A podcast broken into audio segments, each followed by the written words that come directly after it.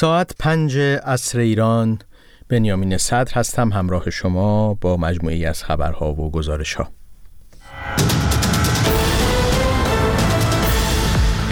مرکز آمار در ایران نرخ تورم سالانه در بهمن ماه را 42.5 درصد اعلام کرد. رئیس کل سازمان نظام پرستاری ایران می‌گوید در نه ماه گذشته بیش از دویست پرستار به دلیل سختی کار ترک خدمت کردند. شماری از رهبران غربی همزمان با دومین سالگرد جنگ اوکراین در کیف حضور پیدا کردند.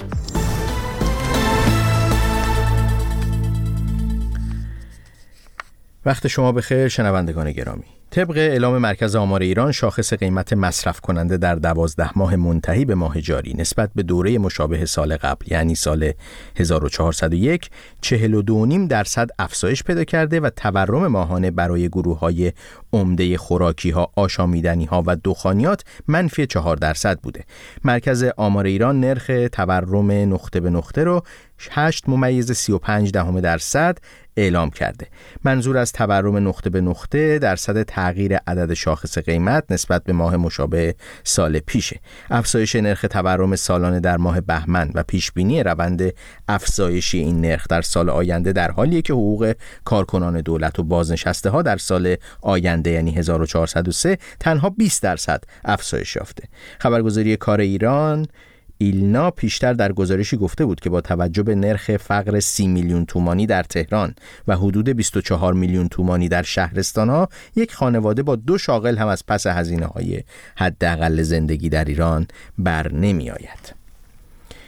محمد تقی جهانپور رئیس کل سازمان نظام پرستاری گفته که بر اساس اعلام دانشگاه علوم پزشکی شهید بهشتی فقط در نه ماه اول امسال 216 پرستار به دلیل سختی کار و عدم تناسب بین حجم کار و میزان دریافتی حقوق ترک خدمت کردند. آقای جهانپور در گفتگو با ایسنا گفته که با اینکه در ایران مشکل کمبود پرستار وجود دارد میزان استخدام پرستار هم بسیار کم است. به گفته او در برخی از شهرهای بزرگ همچون تهران به دلیل پایین بودن دریافتی پرستارها این نیروها تمایلی به حضور در بیمارستانها ندارند. بر اساس گزارش رسانه های ایران فشار کاری و کمبود درآمد سبب شده شماری از پرستاران ایران را ترک کنند یا به مشاغل دیگر روی آورند. و اینکه همزمان با دومین سالگرد حمله روسیه به اوکراین شماری از رهبران کشورهای غربی برای همبستگی به کیف پایتخت اوکراین رفتند به گزارش رویترز نخست وزیران ایتالیا کانادا بلژیک و همچنین رئیس کمیسیون اروپا امروز شنبه در پایتخت اوکراین حضور پیدا کردند قرار است امروز جورجیا ملونی از کیف میزبان نشست ویدئویی رهبران گروه هفت هم باشد و ولادیمیر زلنسکی رئیس جمهوری اوکراین هم به این نشست دعوت شده تا درباره جنگ صحبت کند.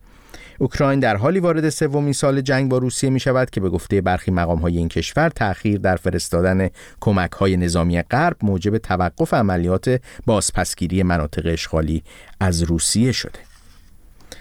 اما نرگس محمدی برنده زندانی جایزه صلح نوبل تحریم انتخابات پیشرو در ایران را هم از منظر سیاسی و هم از بعد اخلاقی وظیفه ایرانیان دانست. در یادداشتی که او در صفحه اینستاگرامش منتشر کرده خانم محمدی با نمایشی و فرمایشی خواندن انتخابات مجلس و خبرگان از مردم ایران خواسته با تحریم انتخابات عدم مشروعیت جمهوری اسلامی را نشان دهند.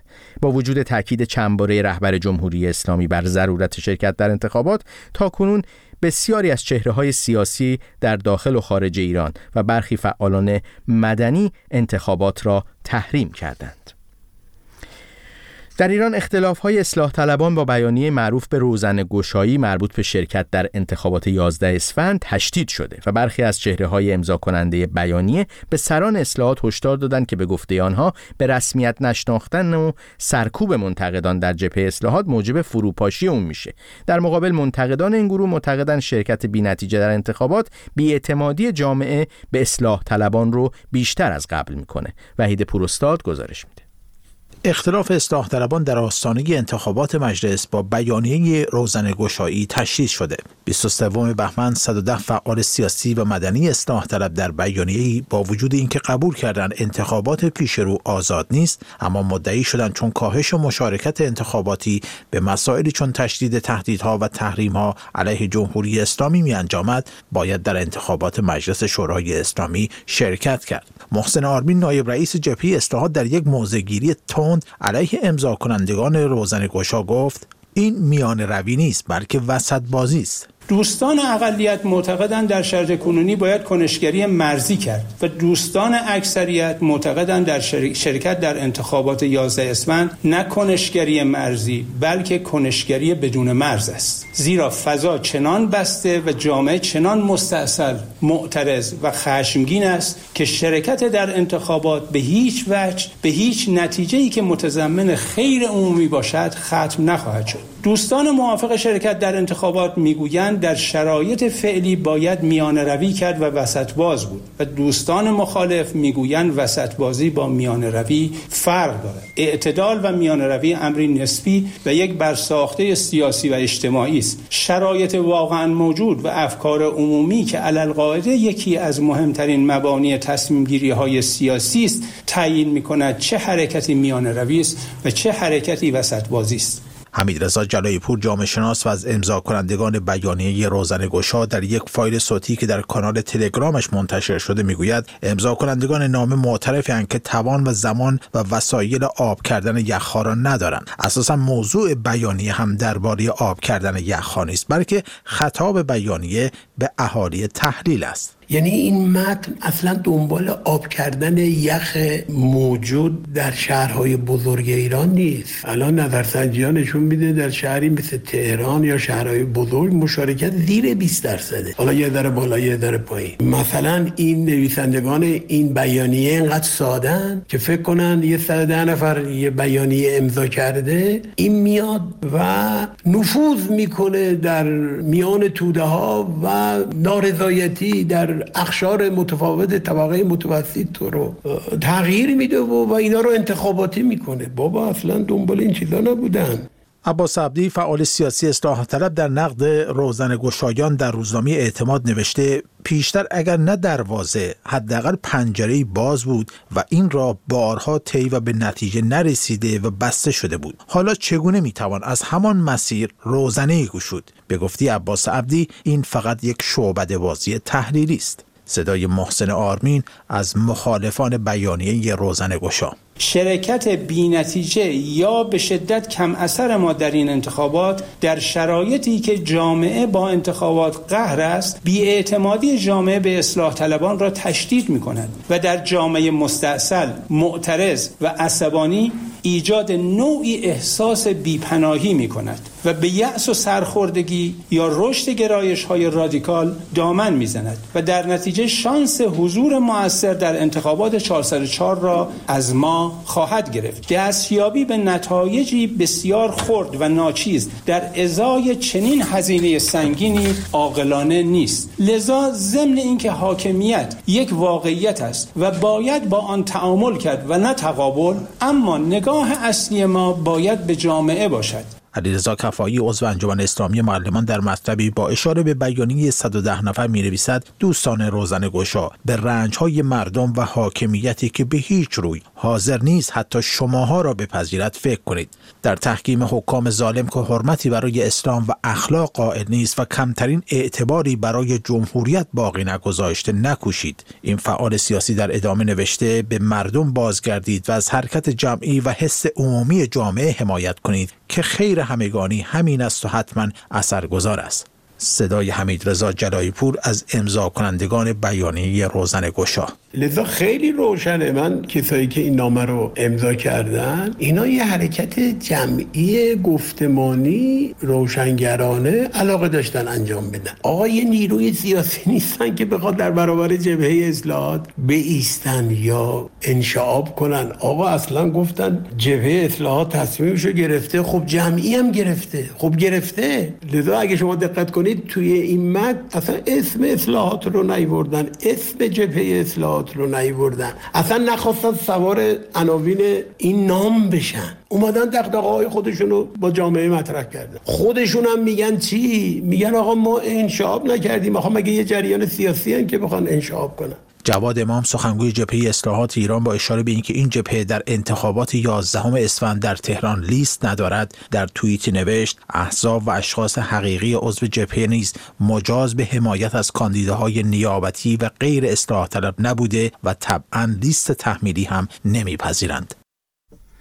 این در شرایطی است که با وجود تأکید رهبر جمهوری اسلامی به شرکت مردم در انتخابات بسیاری از چهره های سیاسی مخالف جمهوری اسلامی در داخل و خارج ایران خواهان بیاعتنایی مردم به انتخابات پیش روی مجلس و خبرگان رهبری شدند. اما در روزهایی که اعتراضهای کشاورزان در قاره اروپا سرگرفته شده دهها کشاورز خشمگین فرانسوی بیش از آغاز نمایشگاه کشاورزی پاریس با ورود غیرمنتظره به سالن‌ها و شعار به ضد امانوئل مکرون رئیس جمهوری جمهوری سبب شدن تا گشایش رسمی این نمایشگاه با تاخیر انجام بشه شهام ابونپور گزارش میده کشاورزان خشمگین فرانسوی روز شنبه همزمان با گشایش نمایشگاه کشاورزی پاریس ضمن درگیری با نیروهای حفاظتی خواستار استعفای رئیس جمهوری فرانسه شدند.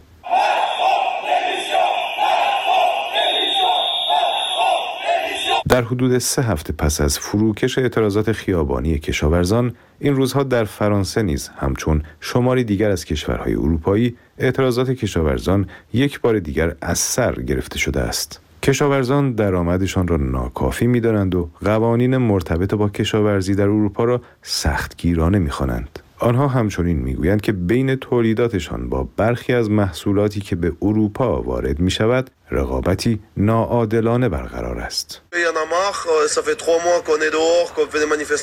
در هفته های پیشین دولت فرانسه با پیشنهاد اختصاص بیش از 400 میلیون یورو برای رفع مشکلات کشاورزان توانست آنها را از خیابان به مزارع کشت و کار بازگرداند. اما از روز جمعه در آستانه گشایش نمایشگاه پاریس کشاورزان همراه با تراکتورهایشان در مناطقی از پاریس به نشانه اعتراض رژه رفتند.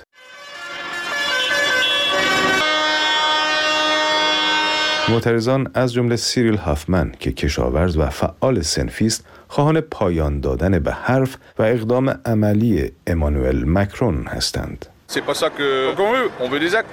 از بامداد شنبه دهها کشاورز پیش از گشودن رسمی درهای نمایشگاه به آنجا رفتند. شماری از آنها صف حفاظتی ورود را شکستند و با هو کردن رئیس جمهوری فضای ملتهب را پیرامون نمایشگاه ایجاد کردند. در پی آرام شدن اوضاع امانوئل مکرون با تعدادی از معترضان گفتگو کرد. در اسپانیا همسایه جنوب غربی فرانسه نیز از روز چهارشنبه اعتراضات افزایش یافته است. کشاورزان و تراکتورها در خیابانهای مادرید با پرچمهایی حضور دارند که از جمله روی آن نوشته شده اتحادیه اروپا در حال خفه کردن ماست اما سیاستمداران واکنشی ندارند. در شرق اروپا اعتراضات کشاورزان در کشورهایی از جمله جمهوری چک، اسلواکی، لتونی، لیتوانی، مجارستان و لهستان گسترش یافته است. کشاورزان لهستان از روز سهشنبه ده ها جاده و همچنین گذرگاه مرزی با کشور اوکراین را مسدود و تلاش کردند که مانع ورود محصولات اوکراینی بشوند. کشور لهستان از آغاز تهاجم نظامی روسیه به اوکراین در اسفند ماه 1400 خورشیدی از دولت و مردم اوکراین پشتیبانی می کرد. اما در ماهای پیشین تولیدات کشاورزی کم هزینه اوکراین بیان که مشمول استاندارد سختگیرانی اروپا بشود در قالب قوانین تجارت آزاد و به طور گسترده وارد کشورهای این قاره شده است. علاوه بر اعمال قوانین سختگیرانه از جمله قوانین زیست محیطی بر کشاورزان اروپایی این یکی از عوامل ناخشنودی کشاورزان در لهستان و در شماری دیگر از کشورهای اروپا است. در پی این ناخشنودی ها اتحادیه اروپا به تازگی سخفی را تعیین کرد تا دولت‌های اروپایی با تکیه بر آن بتوانند در صورت لزوم از ورود بیرویه محصولات کشاورزی اوکراین به کشورشان جلوگیری کنند. کشاورزان اروپایی اما این سقف را بسیار بالا و ناکارآمد می‌دانند. آنها قرار گذاشتند که در اعتراض به تصمیم اتحادیه اروپا مبتنی بر تمدید قرارداد تجارت آزاد با اوکراین و همچنین دیگر سیاست های این اتحادیه دوشنبه آینده در بروکسل مقر اتحادیه اروپا همراه با تراکتورهایشان تجمع کنند. با پخش این گزارش به پایان این بخش خبری می رسیم تا بخش بعدی خدا نگهدار.